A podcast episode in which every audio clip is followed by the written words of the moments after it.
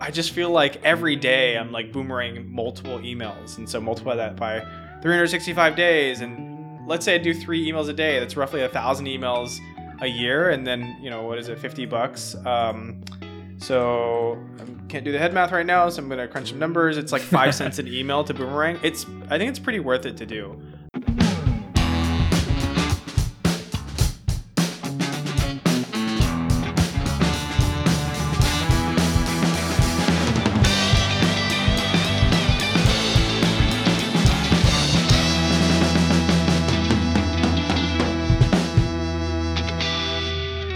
Hey guys, welcome to Product Explained, a show where we talk about products and the company's history and strategy behind them. I'm your first host, Jeff Lee. And I'm your co-host and co-captain, Mike Alcazarin. Jeff, what are your thoughts on Inbox Zero? And restated, why should emails never be in your inbox? I hate emails. And I love the concept of Inbox Zero. I think maybe it's because it gives me anxiety when things are waiting for my attention and I need to get things done is what it tells me. And badge icons give me a ton of anxiety as well. So my ultimate goal in life is to like clear them out. My wife, I looked at her inbox one time and it was just a mess. It was like, you know what I think about? I think about like Tornado Alley when like the tornado goes through all these houses and there's just trash everywhere. And your first inclination is like, I need to help these people. That's me in my inbox. Like the destruction is when I see emails there that are just sitting there begging for help. Just one quick thing, like to be super crisp on the definition of inbox zero, because I've actually like met people that say that they're inbox zero, but they don't meet my level of inbox zero. Inbox zero to me is like zero emails, period, in your inbox. Not like zero emails read, but like zero emails, period. Like everything's like been deleted or archived or filed out. Okay. Yeah. We're on the same page then. And it feels really bad when there are things in my inbox that I've left for a long, long time. Today's show, we're talking about Boomerang, which is an email management system. Yeah, Boomerang is a really cool tool. And you know, as we kind of alluded to, I'm a total inbox zero freak. And what does that mean like practically? So practically, it means that I'm insane, but I digress. But I use my email as a to-do list. So if I have an email in my inbox, that means I have an action that I need to take. So, you know, a lot of the times, like, I'll just email myself and say, like, hey, like, I need to do, like, these are the 3 things that I want to do today. That's just, like, a common thing that I'll do. And then at the end of the day, I'll archive it or delete it. But my logic for when an email comes in, and Jeff, I'm curious to hear yours, is that it either has 2 options. You can either mark it read or actually read it.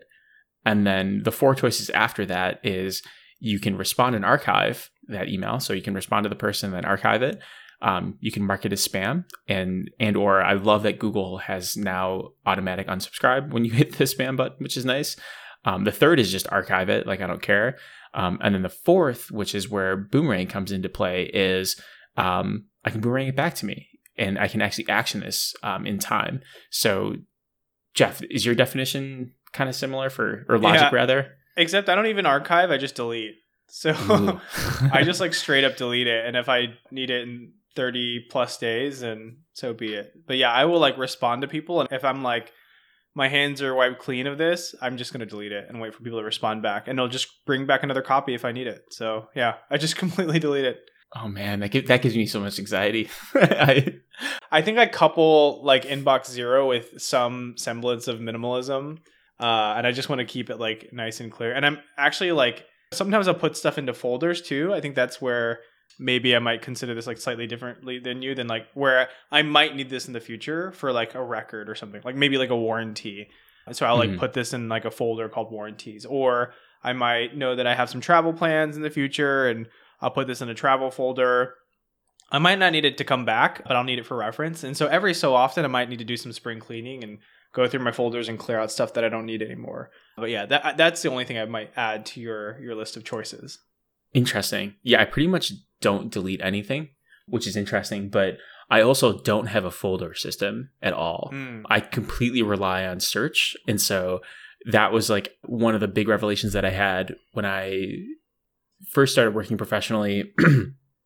Well, actually, it was actually at Autodesk because like the first company I worked for, they used Lotus Notes, which is IBM's product. And that is absolutely hot garbage. I apologize to any one of our listeners that if your company is still using IBM Lotus Notes, it was like the worst. And I was like so happy that Autodesk had Outlook. But I had a really complicated email folder system where I said, hey, if it was this product or this project, I would put it into this folder, if it was financing. But I couldn't ever create a foldering system that was MECE, or like mutually exclusive, collectively exhaustive, or basically what that means for our audience that aren't familiar with that term. It's like, I couldn't come up with the right bucketing system for my emails. There was always some sort of Venn diagram between the buckets. And then I got confused when I was searching. I was like, did I put it in this one, or what was I thinking about that one? Yeah. And then I realized that, effectively, if you just archive everything, you can rely on the search function in Gmail or in Outlook to just find whatever you want to.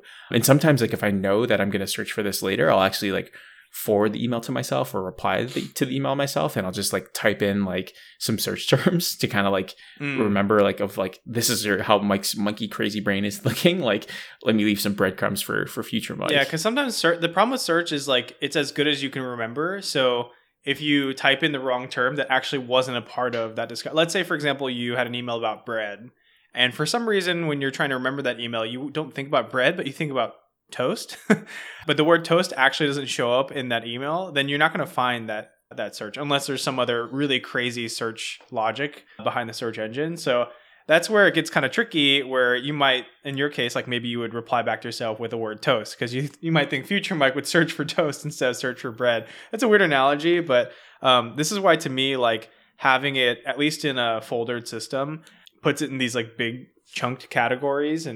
But you're right. Like sometimes I might be like, oh, I didn't find it here, I have to go to another folder. But hopefully there's not like multiple options. It might be in a different folder. If it's just in like maybe this folder or that folder, I can just look at both folders. But if you're like, this email could be in 10 different folders, it all seemed like it's equally relevant, that's where it gets hard, and search might be a little bit more beneficial. Yeah. And that's one of the issues that I was facing. And also, like, when I was trying like a foldering system, I was too anal about it. And so I ended up having to like, I spent so much time thinking about which folder it should go into. I just like waste it. I'm like, just archive everything, just have a super simple system. But I think it just goes to the point of like, whatever works for you, just do that. But please, for the folks that have 356 emails in the red bubble, just read them, mark them as read. Because if Jeff and I see that, our anxiety levels are probably bubbling up. Heart attacks. Yeah, exactly. So like when I found Boomerang, I think 10 years ago, and Jeff, again, it might have been another product that I found because of you, but it solved this pain point that I had of like, even when I had my complex foldering system, whatever, I always had these persistent emails in my inbox that I couldn't act on. And so my to-do list was kind of like creeping up and getting longer and longer. And it kind of gave me anxiety to have like all these emails in there. So I needed to wait for someone else's input, to get the email out. So I couldn't really do anything about it, or it was just maybe a time thing. Like, I really don't have the brain power. I don't want to work on this right now. So, or maybe it's not urgent right now. So I was super excited when you showed me Boomerang, and I was basically able to press this button of say, hey, Boomerang this email back to me in 1 week. So with Boomerang, you literally press a button, you select the date that you want this to come back to you. So like, let's say it's a week from today, and it'll essentially remove that email from your inbox zero. So it looks like it's at inbox zero, but then boomerang it back to you at whatever time that you wanted it to. So I love that. It's like super simple, and I'm probably oversimplifying it, but it's just incredible for folks like me and you that are inbox zero. In terms of like how Boomerang like works, like they have a plugin for Google Chrome, as well as some other, I think Internet Explorer as well, and Firefox, as well as a plugin for Outlook as well. So you can subscribe to Boomerang for Gmail, Boomerang for Outlook. I unfortunately don't use Boomerang right now because I don't think it's allowed on our company Outlook. I think I tried like 3 years ago.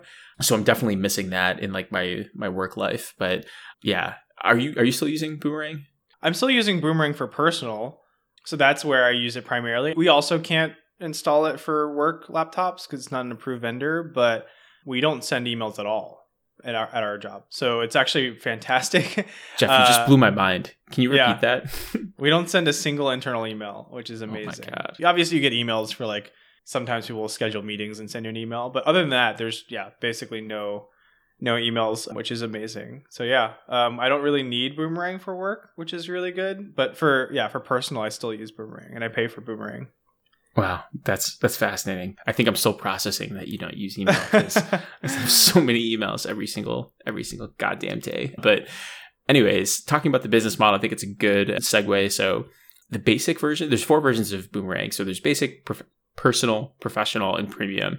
Basic is free. and you get essentially 10 message credits per month. So you can, basically tell 10 emails to go away every single month, and then it refills at the first of the month. Personal goes up to $5 per month, and that's unlimited credits. Going up to the Pro, it's about $15 per month.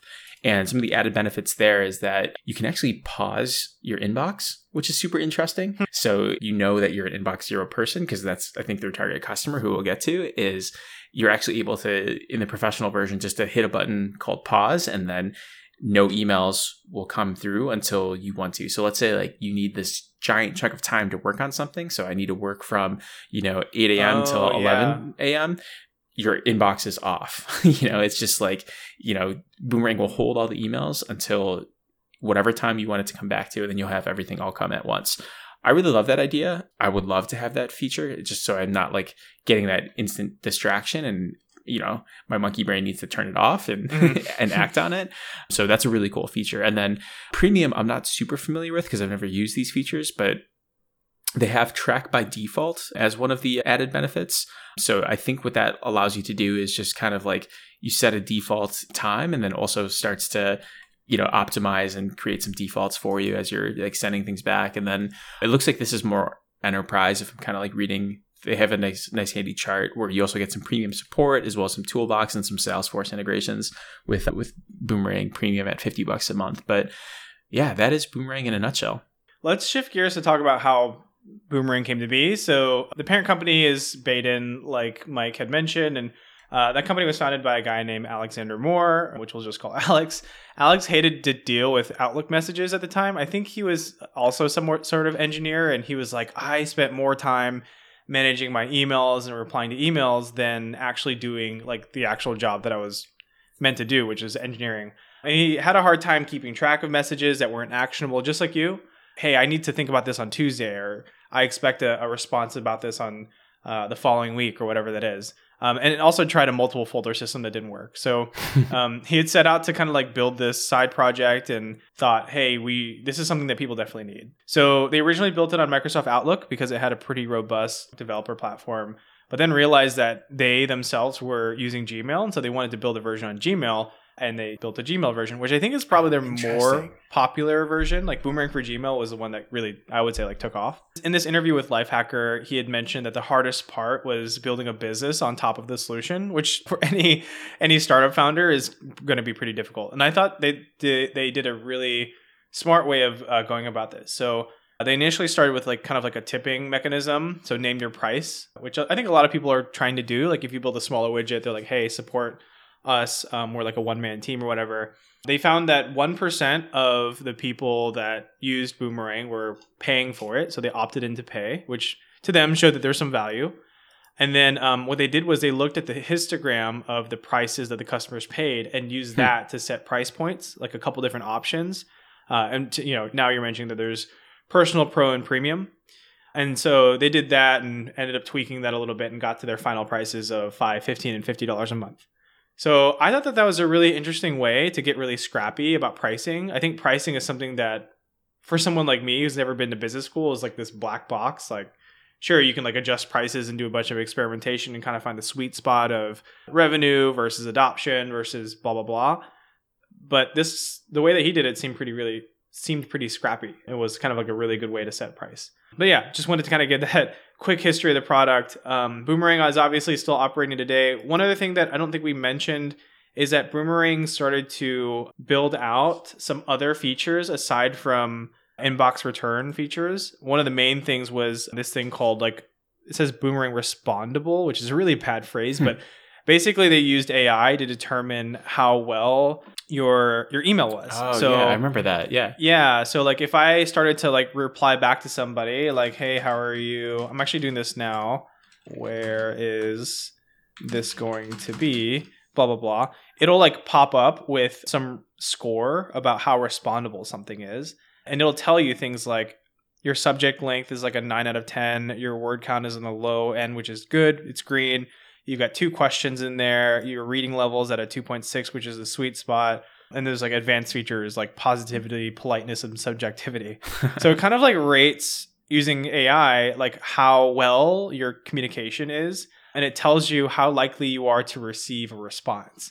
And I thought this was really cool because, like, back in a previous role that Mike and I was in, it wasn't quite a sales role, but like it was a lot of relationship building. And so you wanted to make sure that you weren't harsh in your communication or you didn't come off a certain way. And I thought that this was really helpful to just kind of have like basically like a built-in proofreader to help you figure stuff out. And there are obviously other competitors that do something like this. Like Grammarly is one that comes to mind about like conciseness and sentence structure and how you're coming off. But I thought that this was kind of cool that they built it into an existing email tool on top of their email scheduling feature. Totally. I forgot about that tool. That was so helpful for me to become like a better writer as well. Just coaching of like, you know, is someone actually going to respond back to this? So that actually is a huge feature that I actually miss because I actually haven't used Boomerang in a while. I think it's a kind of good segue for like who the target customers are because Google actually announced launched a feature called Snooze in Gmail. So that's the feature that I use for just using my inbox. So yeah, there's a little like time icon.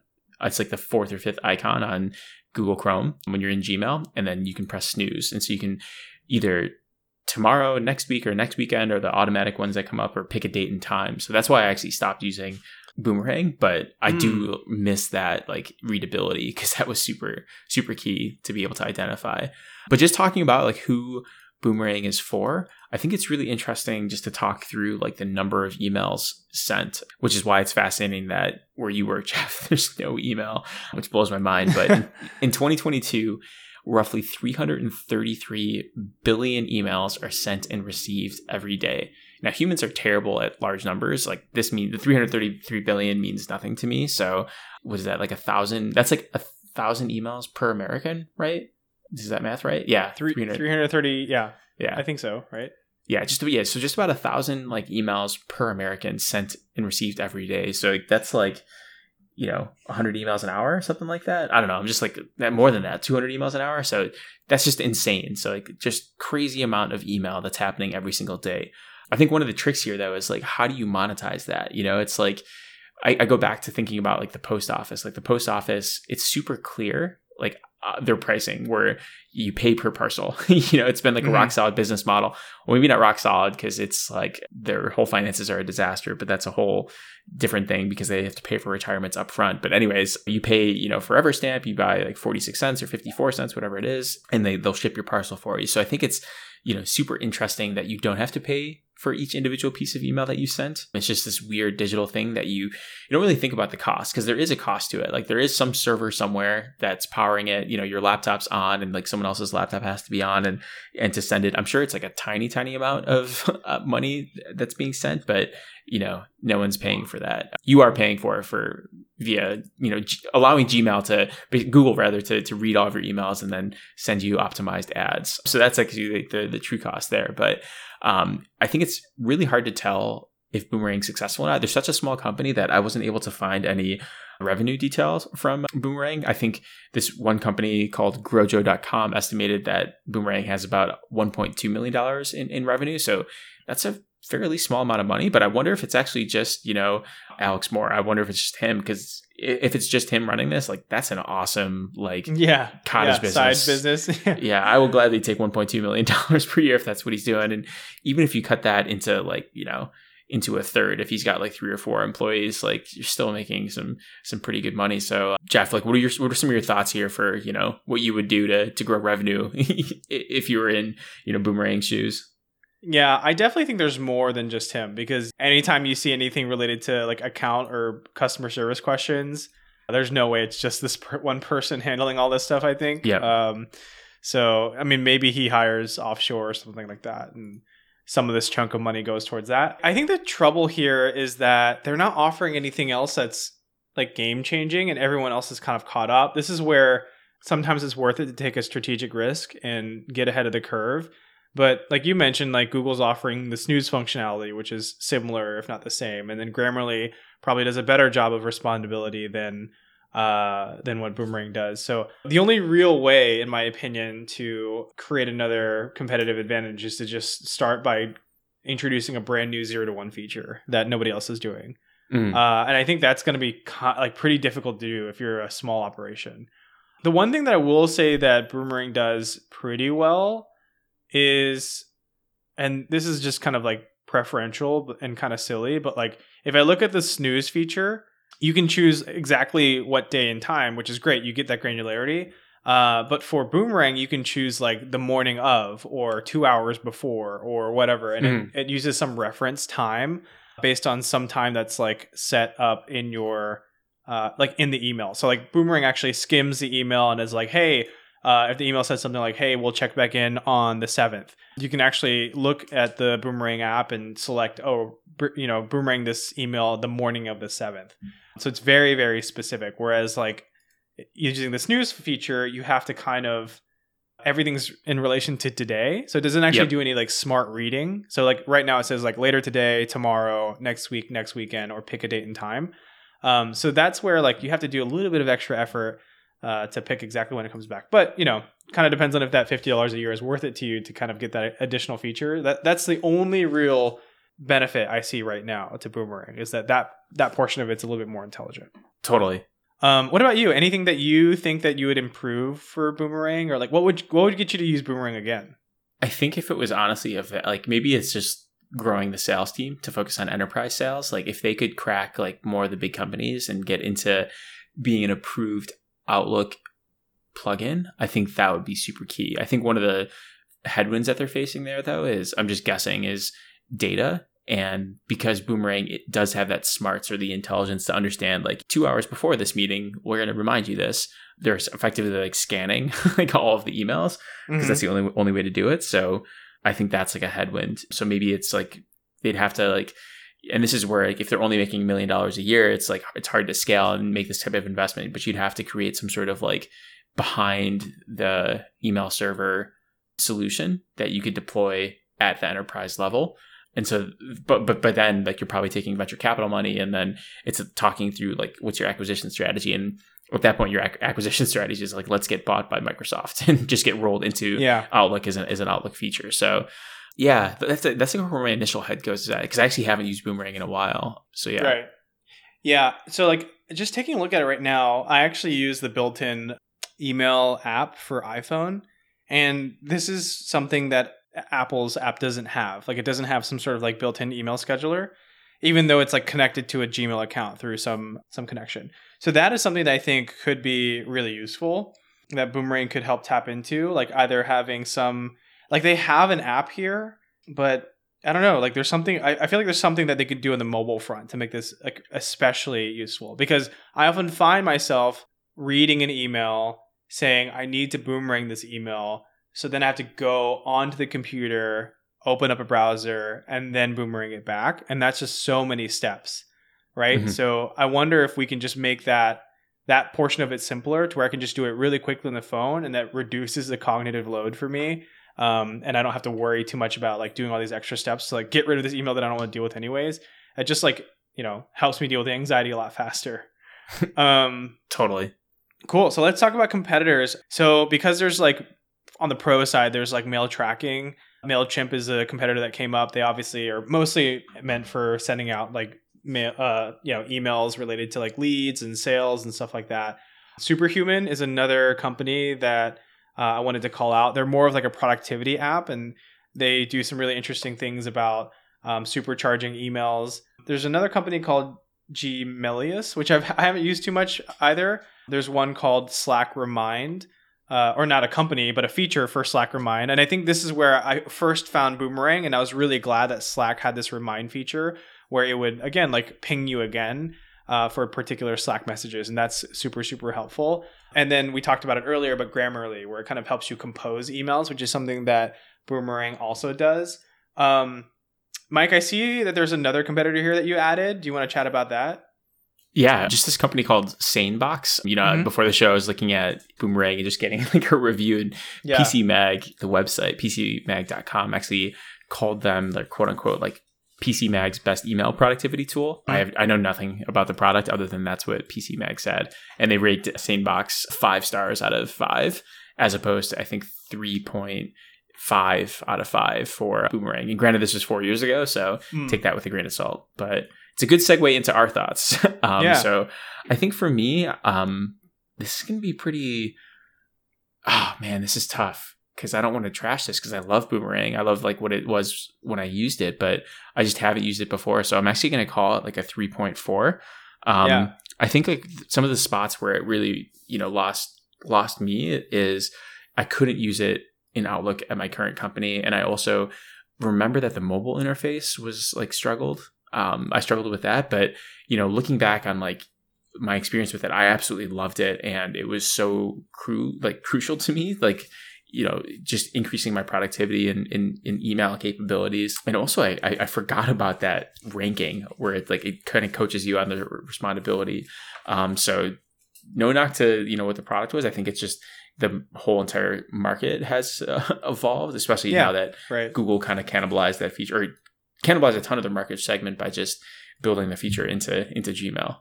Yeah. I'm going to give it a similar score of like a 3.6. I think that this is really tough for me too, because I think Boomerang really solved a pain point for me. And I have a little bit of a nostalgia for using Boomerang, and I'm still using Boomerang today. But what I didn't realize until you mentioned today is that the snooze feature gives me like 80 or 90% of what I'd want out of Boomerang. Like I don't really use the respondability thing too much. I also have Grammarly, so I might look into how different, you know, the free version of Grammarly is versus Boomerang's respondability. Did I just lose Boomerang a customer? And is it worth it for me to pay $50 a year to have this slight difference in how I'm rescheduling? So both of them do rescheduling, but Boomerang is a little bit better, a little bit easier to reschedule. I don't have to think about when do I want to reschedule. I usually pick like morning of for like a lot of stuff.